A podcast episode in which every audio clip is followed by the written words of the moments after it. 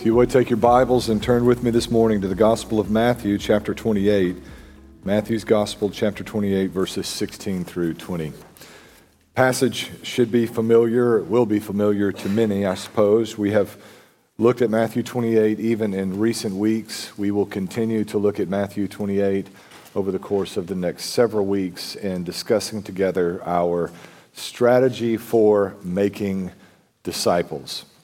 Starting out in ministry, I used to be really insecure and apprehensive about repetition in preaching. And uh, over time, I've realized that just about the time I have grown weary of saying something, someone finally heard me. So I'm much better at ease with redundancy in ministry today than 10 or 15 years ago. It stands to reason that that which is primary, that which is most essential to who we are and what we are doing as the body of Christ, would be the kind of thing that we're repeating again and again, ensuring that we are adequately casting vision for the making of disciples, keeping the main thing the main thing. In fact, the passage itself, if our goal is to keep the main thing the main thing, we might note that the main thing is set forth for us in the very passage that we're going to be studying together this morning. In our first service this morning, I, I compared repetition with regards to our disciple making strategy to practicing your base offense or your base defense in football. But that's really not an apples and apples comparison. In fact, this is such a basic, foundational, fundamental element. This is more like blocking and tackling. And so if you go to football practice, there are a couple of things I can guarantee you you are going to do. You are going to block and you are going to tackle because those two elements of the game are essential, they are necessary. So, repetition here, it may be a little bit redundant for those who've been around and paying close attention, but I think it can be beneficial for us anyway. And we're going to attempt to unpack in some detail over the course of the next weeks what we want to do in terms of disciple making strategy, which we believe to be reflective of the mission assigned to us by Jesus. So if you're new or you've been around for a while and just haven't really gotten your arms around who we are as a body, if, if you want to know who we are and what we're trying to do together here as a body under the lordship of Christ, if you want to understand Longview Point Church, stick with this series for the next few weeks, and I, I think you'll get who we are. And, and more importantly, I think there'll be further clarity with regards to the message and the mission of our Savior, Jesus Christ. Matthew 28, verses 16 through 20. If you found your way there, join me in standing as we read God's word together. Matthew 28 and verse 16, this is what the word of God says. The eleven disciples traveled to Galilee, to the mountain where Jesus had directed them. When they saw him, they worshiped, but some doubted. Then Jesus came near and said to them, All authority has been given to me in heaven and on earth. Go therefore and make disciples of all nations, baptizing them in the name of the Father and of the Son and of the Holy Spirit, teaching them to observe everything I have commanded you. And remember, I am with you always to the end of the age. May the Lord bless and honor the reading and the preaching of his holy word. You may be seated.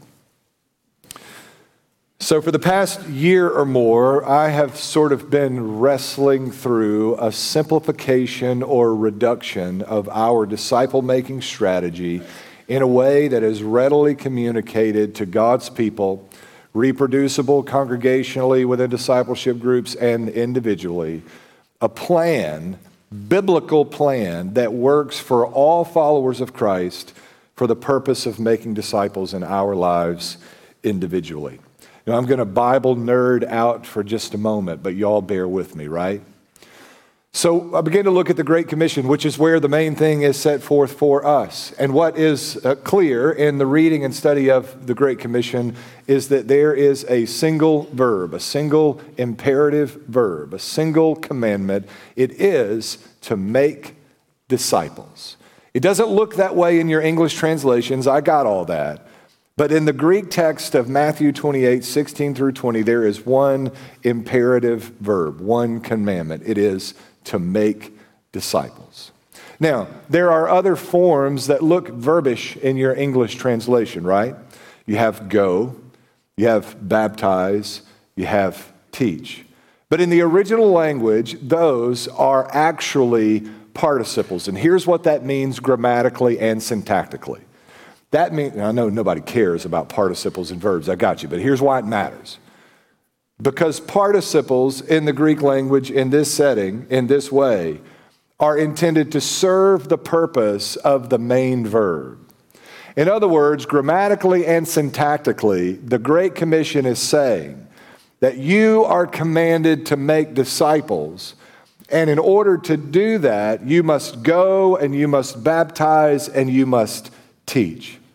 In other words, Jesus, in giving the Great Commission, has given us a strategy for the fulfillment of the Great Commission. So begin to unpack that and began to have conversations about that with your pastors. This is what I see in the Great Commission. This works as a framework for disciple making strategy. And almost to a man, this was their response. That all sounds good, but how are you going to get them to do it? How are you going to mobilize every member of the body of Christ going and baptizing and teaching? So I sort of went back to the drawing board and began to look closer at the passage. Now, what I've developed here and what I want us to talk through and what I believe Jesus has established in these verses is a four step strategy for disciple making. There are the three straightforward strategic steps go, baptize, and teach. But implicit in the text, in fact, essential to the text, is this invitation of Jesus that we would abide in him. Let me show you what I mean. In verse 16, the Bible says, the 11 disciples traveled to Galilee, to the mountain where Jesus had directed them. When they saw him, they worshiped, but some doubted. Then Jesus came near and said, This coming near is what I call a, a pastoral or shepherdly move on the part of Jesus. It's not the kind of thing that we so readily observe here, but if you'll think about another biblical passage, maybe it'll help us to appreciate this movement that Jesus makes in the passage. Remember when Jesus had been raised and word of the resurrection was beginning to get back to the disciples? And they gathered themselves, it seems, to discuss these reports of the resurrection of Jesus. And Thomas, who takes the moniker of Doubting Thomas over the course of church history, says, Unless I can see the scars in his hands and in his side, I just cannot believe that the Jesus that died such a brutal death on the cross could be raised again. How is this possible? This is an impossibility. You're asking me to believe that Jesus, dead three days, has somehow been raised from the grave. And what does Jesus do? He draws near Thomas. And Thomas can see the marks of the cross in his hands and in his side. And Thomas confesses, My Lord and my God. The drawing near of Jesus that takes place here in Matthew 28 and verse 17 is to scatter the doubts and fears of those 11 disciples. Jesus is drawing near to them to allay all fears, all doubts, all concerns, to embolden the eleven that they might go forth and proclaim the message of the gospel that Jesus has died for our sin, that he was raised again on the third day, that he's alive and alive forevermore. Now, the interest of Jesus, the pastoral interest of Jesus, doesn't just stop with this movement drawing closer in order to affirm empirically that he is alive again. He opens the Great Commission with this declaration All authority has been given to me in heaven and on earth. Lest there be any confusion about with whom real lordship lies. Just in case you've been confused by the fact that Jesus has subjected himself to the very powers that would crucify him on the cross. Jesus makes it abundantly clear he is the King of all kings and the Lord of all lords. All authority in heaven and on earth has been given unto me. He provides a theological basis for their boldness and confidence and conviction as they preach the message of the gospel. And then he ends with remember, I am with you always, even to the end of the age. I will be with you in the fulfillment of this mission. Now, think about who he's addressing here. These are 11 disciples who had walked with Jesus for more than three years of his earthly ministry. And yet, in Christ's great hour of need, they dispersed. There was such urgency to betray, to betray Jesus by their departure that one follower of Christ is said to have run out of the Garden of Gethsemane stripped of his clothes and completely naked. Peter goes so far as to deny Jesus with his mouth, cursing in order to disassociate himself from the one who'd been betrayed into the hands of both Roman and Jewish authorities. And yet Jesus draws near, proves his resurrection, gives the promise of his lordship over all things, and the assurance of his presence with them. And note what begins to happen next in the experience of the apostles. The same Peter who had been so cowardly in his denial of Jesus, betraying Jesus in his hour of need. By the time we come to Acts chapter 4 and verse 20 says, For we are unable to stop speaking about what we have seen and heard. Jesus draws near the disciples. Consequently, the disciples draw near Jesus and they find themselves emboldened for the preaching of the message of the gospel. Jesus takes by the power of his resurrection and abiding presence a band of cowardly believers who had betrayed the Lord Jesus Christ, sets them ablaze by his abiding presence, puts them on mission, and untold millions would come to faith, standing on the shoulders of those who could not but speak of what they had seen and heard of Christ. Most preaching, which is focused on charging the people with the task of disciple making or evangelism, is oriented around the guilt trip. Now, I'm a Baptist preacher, a husband of now 20 years, and I have three children. I know all about guilt trips, and I'm pretty good at using them when they're necessary, right? But here's what I've found they're not effective in the long term at mobilizing people for the mission. I could make you feel bad. You could feel bad independent of the pastor's aid. And that might move you briefly, but it won't last. Even compassion, virtuous though it may be, is not an effective means of moving people on a long term basis. It's necessary that we be reminded from time to time of the great absence, the void of the gospel in so much of the world. Billions of people in our world today are groping in darkness without access to the message of the gospel. This is a tragedy that we ought to labor to resolve by the sending forth of men and women and boys and girls with the message on their mouth into all the world. But even the notion of the perishing is often not enough, at least on an ongoing basis to keep the body mobilized. But here's what I've experienced. If, as a pastor and as an individual, if I can just keep Jesus before my eyes, if we can gather on the Lord's day and hold Jesus before you, who is worthy of all worship and praise, if we can understand that the great tragedy in the world today is not just the absence of the preaching of the gospel, but the absence of the worship of Jesus by every man and woman and boy and girl, that abiding presence of Jesus before us, the indwelling work of God's Holy Spirit will keep us on mission and well mobilized for the duration of our life. The goodness and the glory of Jesus never wears out. You will never entirely mind the depths of the gospel or the goodness of what God has done for you in the sending forth of His only Son, Jesus.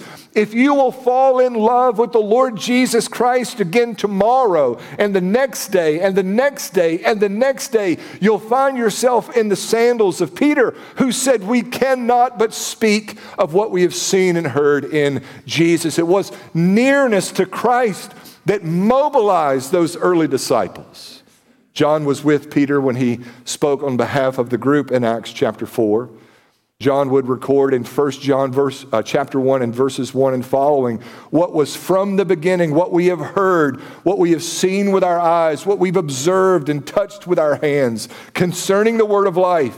That life was revealed, and we have seen it and we testify and declare to you the eternal life that was with the Father and was revealed to us. What we have seen and heard, we also declare to you, so that you may have fellowship along with us. And indeed, our fellowship is with the Father and with His Son, Jesus Christ. We are writing these things so that our joy and that your joy may be complete.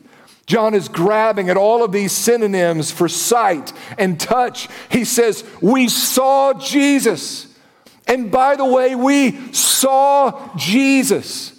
And with great emphasis, yet again, we saw Jesus. And did I mention that we touched Jesus? And oh, by the way, we touched him with our hands. We were in his physical presence. And because of our proximity to Jesus, we cannot but speak of what we have seen and heard. We want you to know our joy is made complete when your joy is made complete. We want you to know what we know about the goodness of our Savior Jesus Christ. That's how you mobilize the body. What do you do personally, individually, in order to abide in Christ? Well, there is rhyme and reason as to why this series lands where it lands. Over the past several weeks, we've unpacked spiritual disciplines for devotion to Jesus. How do you abide in Christ? You relish those sweet seasons of prayer. You read His Word scouring its pages to know more of the character and attributes of a good and faithful and all sovereign God.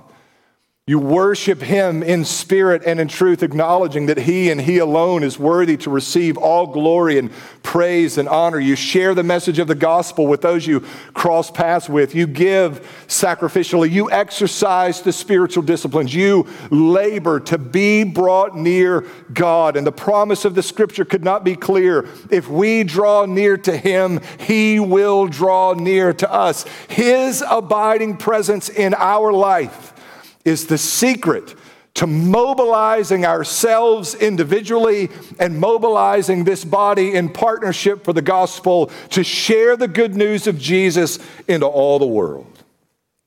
You abide by exercising the spiritual disciplines, and you'll speak freely, fluidly of that which you're most enthusiastic about. You speak of your kids openly, freely without any reluctance. You grandparents are the worst. You can be in the grocery store line and there's a stranger in front of you.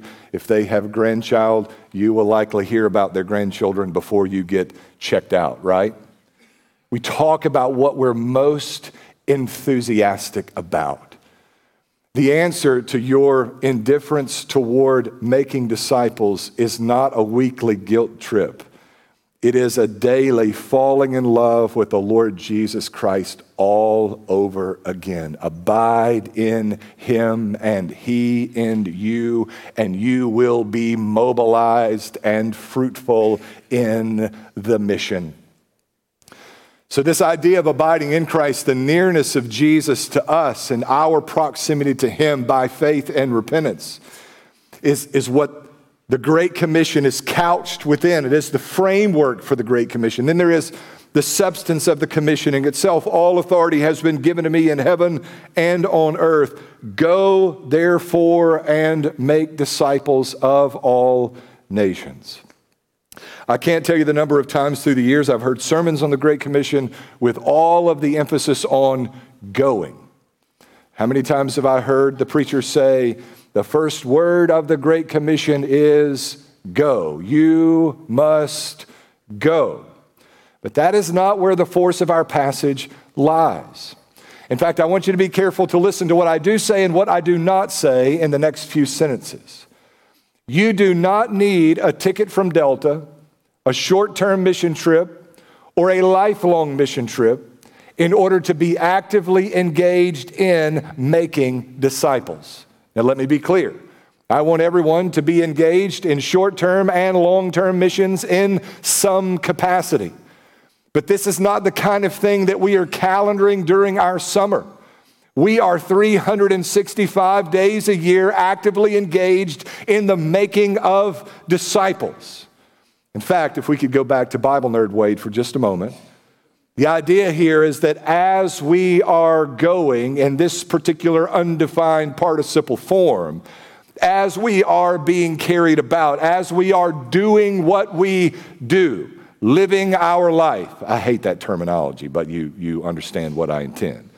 While you're going to work, while you're doing your job, while you're playing your game, while you're enjoying recreation, while you're out to dine, while you're engaged with friends and family, while you are at school, you are walking with Jesus, sensitive to the leadership of the Holy Spirit and the doors of opportunity that may be open to you to share the message of the gospel.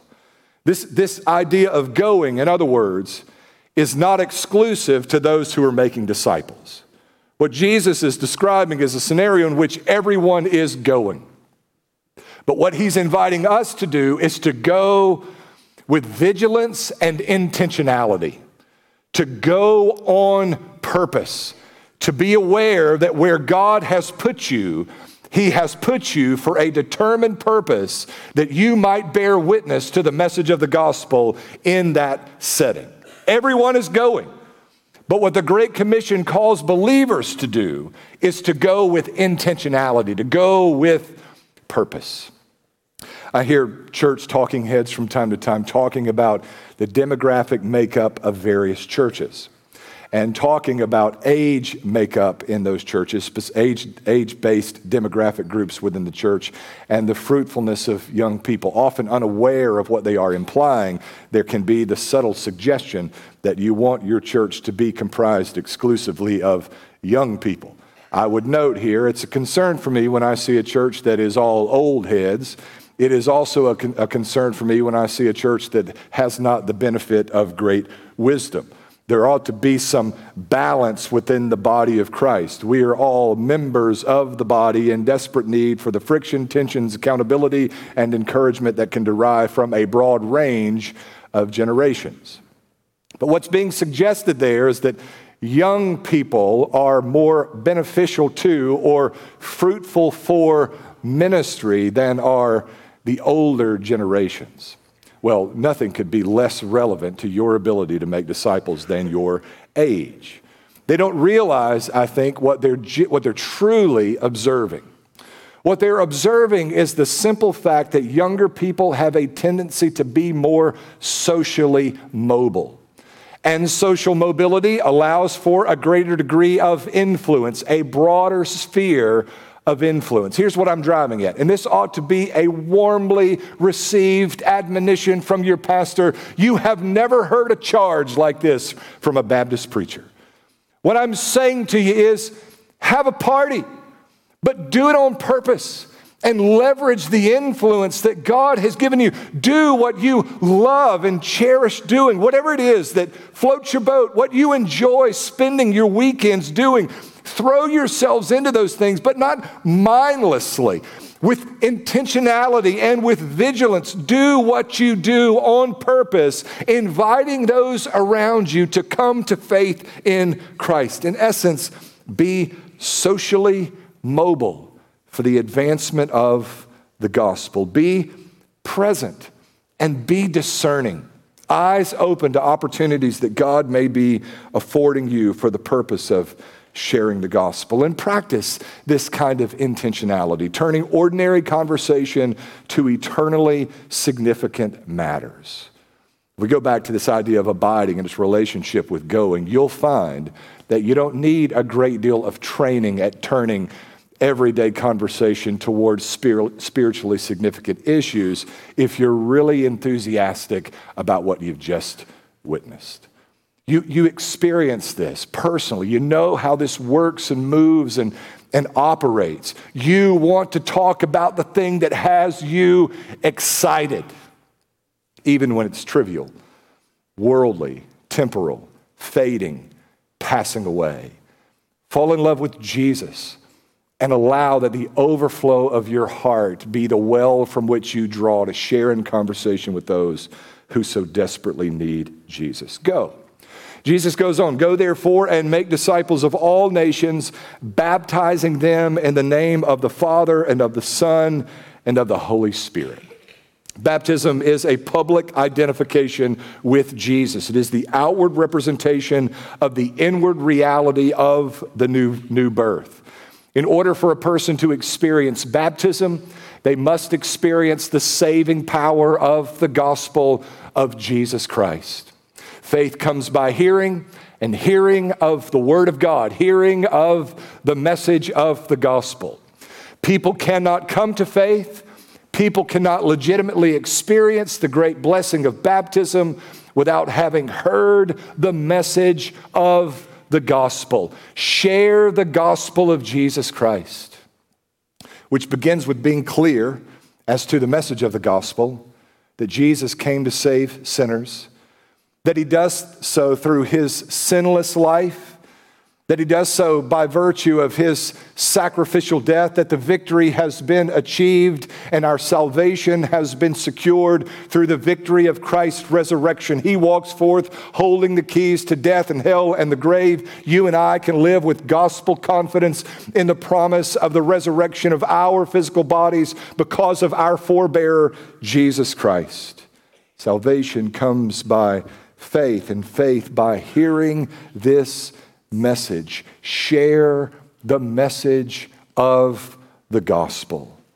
Abiding is just drawing near Jesus. Going is just walking with Jesus. And the business of baptism, or baptizing rather, is calling people to Jesus. And we continue to concoct these substitute alternatives to sharing the gospel that are ineffective and come well short of providing the necessary fodder for the flame of the gospel to be lit in the hearts of sinners.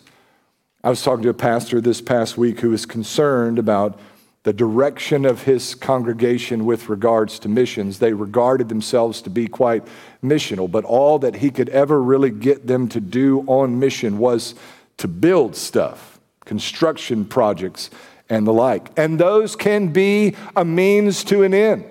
Some type of building, some facility, some modification might provide a platform or an open door, an opportunity to be able to share the gospel in a given community. But those are a means to an end. They must never be an end in themselves.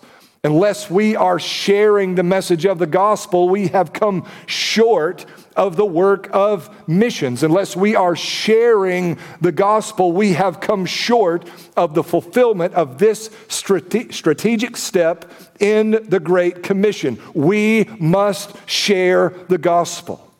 It's, it's, it's surprising sometimes the extent to which we deceive ourselves into believing that by virtue of our good works that somehow we're going to swoon the masses to faith in Jesus in the absence of any proclamation of the gospel. No one has ever come to faith in Jesus exclusively because some Christian people were really nice neighbors. It's never, ever, ever happened, and it will never, ever, ever happen. Faith comes by hearing, and hearing the message of the gospel. I get in trouble with this one, but I'm noticing this trend all over the Southeast of constructing these large metal crosses along the interstate. which I don't necessarily have a huge issue with, except when you begin to engage in conversation about them. And it's like people just think that people are going to drive down Highway 55 and they're going to pull off on the side of the road and gaze at this metal Christian iconography and fall out and get born again. It has never happened and it will never happen. Salvation comes by hearing the message of the gospel. There's no way to get around it. There is no way to sidestep it. But again, if you'll circle back to abiding in Christ, when you find yourself so smitten with Jesus, there'll be no reluctance to speak of what you have seen and heard and experienced by the power of the gospel of Jesus Christ. Abiding is just drawing near Jesus. Going is just walking with Jesus. Baptizing is calling people to faith in Jesus. I think sometimes there's a lot of reluctance at knowing how to share, and we'll unpack some of the tools uh, that help in evangelism over the course of the next few weeks. But I would note that more times than not, the language for sharing the gospel in the New Testament is the language of testimony or witness a witness is never asked to give testimony outside of their field of expertise or their personal experience. All we have been charged to do is to speak of our personal experiences of having been touched by the gospel, witness to the work of the gospel in our lives personally be at ease at speaking of your own experiences and coming to faith in Jesus. Whatever rudimentary, rudimentary understanding of the gospel is set forth in the Bible, you may have. You, you never know how God might be pleased to take that little smidge of gospel representation and expound it many times over through the work of the Holy Spirit, drawing the lost to himself. Abide and go and, and baptize. But notice what Jesus says next Go therefore and make disciples of all nations, baptizing in the name of the Father and Son and Holy Spirit. Verse 20, teaching them to observe everything I have commanded you, and I'm with you always, even to the end of the age. Teach them. Teach them what it looks like, what it means, what the Bible says about walking with Jesus. If baptizing is calling people to Jesus. Teaching is just about helping others to walk with Jesus. Note that the goal set forth in our passage is not to make converts, it is to make disciples. So when a person comes to faith in Jesus, that does not represent the finish line for us. Rather, it's the beginning of a new race of faith that God has called us as individual members of the body to be of help, to be of encouragement, to be of assistance in helping them run their race well. Discipleship groups and church programs should be a great source for Christian growth and maturity, but we needn't be bound to the church building, the church gathering, or church meeting times in order to make disciples. One of the things that I really want to press over the next few weeks is that you and I, as individual members of the body of Christ, have been called in the Great Commission to go and to baptize and to teach. There are all kind of ways that we think about this that I think impede the church in the kingdom mission. Sometimes there's the thought that the Great Commission is for pastors. Now, I want you to think about what a limiting factor that is. You have eight pastors at Longview Point. There are roughly 1,800 members. So, this misunderstanding of the Great Commission stands to reduce the collective influence and effectiveness of 1,800 people down to eight. That is not at all what Jesus has called us to in the Great Commission. I've shared this a few times in smaller group meetings. I did a little anecdotal research in a not so long ago preacher meeting. And these are my guys in my circle, so naturally I think they're the best. And I would talk to every pastor I could about their disciple making strategy in their church. And inevitably, the conversation would drift toward programs or classes that would meet on the campus of their church on Sunday or on Wednesday, but mostly on Sunday. And what I'm saying to you is, you don't have to have, for disciple making purposes, the church gathered either in a small group or corporately the way we're gathered here this morning. Think of the way that misunderstanding reduces our potential for effectiveness and fruitfulness in ministry. If, if the only day of the week we can make disciples is Sunday, then we've only availed ourselves of one seventh of our potential for the purpose of making disciples. In every instance, with every pastor I talk to, if you remove the building, a place to gather the way we're gathered here, you could completely kill the disciple making strategy. Now, we are militating against that kind of mentality here, but it still exists. Here's what I want to say to you I thank God that God has given us a place that we could gather in this way. In our cultural context, having a place to gather in this way is just a part of the way things work. But if we were today, this afternoon, God forbid, we were to finally get that earthquake that they've been promising out of Memphis for 50 years, and the ground just opened up, and this building and all of the resources that we so enjoy here on the corner of McIngvale and Byhalia went away. You, with a Bible in your hand and the Spirit of God in your heart, would have all of the resources necessary to persist in the work of making disciples of all nations, independent of your pastors, independent of this building, independent of the resources that we so enjoy. Every member of the body of Christ has been called to go and to baptize and to teach, making disciples of all all nations. I'm thankful for small group ministries, and I want every member of this body to be a part of small group ministries. But there is so much benefit to you as a mature follower of Jesus, walking alongside a new believer and modeling for them what it means to be a godly husband, a godly father, a man who loves Jesus, a man who relishes the opportunity to spend time with Christ in prayer and to study his word. What does it look like for a Christian man to go to work? What does it look like for a Christian young man to interact with a young lady? What does that look like? There are things that we will never get to in the preaching ministry, and maybe not even within the context of a small group gathered, that you can benefit a younger, new believer in Christ. It's, it's what he's called us to do. Every member of the body actively engaged in this way. You don't need a seminary degree to teach others what you know about following Jesus. Sometimes I think the message and the mission of Jesus gets lost in the fog of church programming. You know, we got a thousand different things going, and we really try to push back against that. Sometimes maybe that works in a way that's detrimental to your pet program, but we really try to stay lean. This is not a cruise ship with all of the amenities that would keep you at ease, but a battleship that we hope to keep ready for war at every occasion and opportunity, right? Sometimes I think just the fog of cultural, consumer based Christianity drowns out the message and the mission. The church that I served before I came here to be the pastor, it was a, it was a good community, and, and people were moving into our area for school district purposes, the way people often move into our community and coming from different church backgrounds and prior church experiences. And they were, they were coming into the fellowship of our church.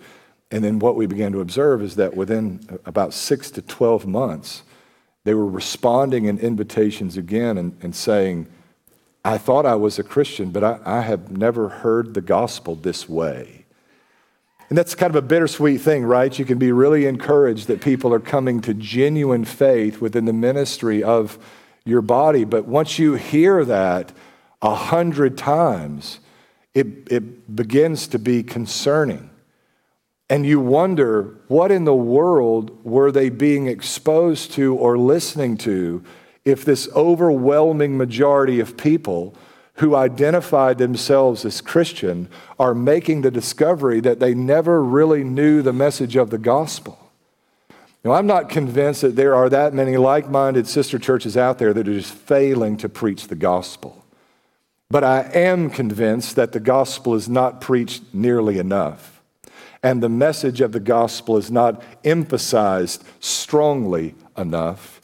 And even where it is, there is the constant buzz and roar of church programming and the consumer mentality of Christians in the Bible Belt South and the longing and the want that all of our creature comforts might be met, such that the message of the gospel and the mission of our Savior Jesus can be completely lost if we're not clear to make crystal clear the message of the gospel, which is that Jesus came to save sinners, and the mission of our Savior, which is to go and to make disciples. If nothing else is achieved in the course of this Sunday's sermons, my prayer is that we as a congregation would be crystal clear as to the message of the gospel that Christ lived without sin, that he bore our sin penalty on the cross, that he was raised again on the third day, that the mission of our Savior would be crystal clear. He has come to seek and to save that which was lost, and his invitation to the church is that we would be joined in that mission. May that be crystal clear in every head and in every heart. May Jesus' name, may his message be known, and may his mission be joined all across this body. Let's go to him in prayer. Father, thank you for the chance, Lord, to be reminded of the gospel that saves us from our sins. And Lord, in such simple terms, of the mission to which you have called us. God, we together and individually confess our apathy and our indifference toward lostness. We have to further confess, Lord, that when that arises in us, it is almost always, if not always, the product of our apathy and indifference toward your Son, Jesus. And so, God, I pray that you would help us to keep our gaze fixed on the author and perfecter of our faith. Help us to never forget to remember in such vivid ways your goodness toward us in sending forth Jesus.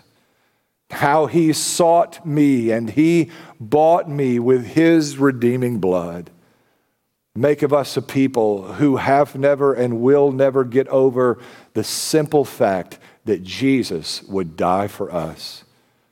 God, I pray that you would mobilize us by virtue of our affections for Jesus, that we would go with intentionality, boldly declaring the message of the gospel, that you would allow the Spirit to draw the net, that many souls would come to faith in Jesus and learn what it means to walk worthy of the calling with which we have been called. Have your way with us, God, we pray in these next moments. In Jesus' name and for his glory. Amen.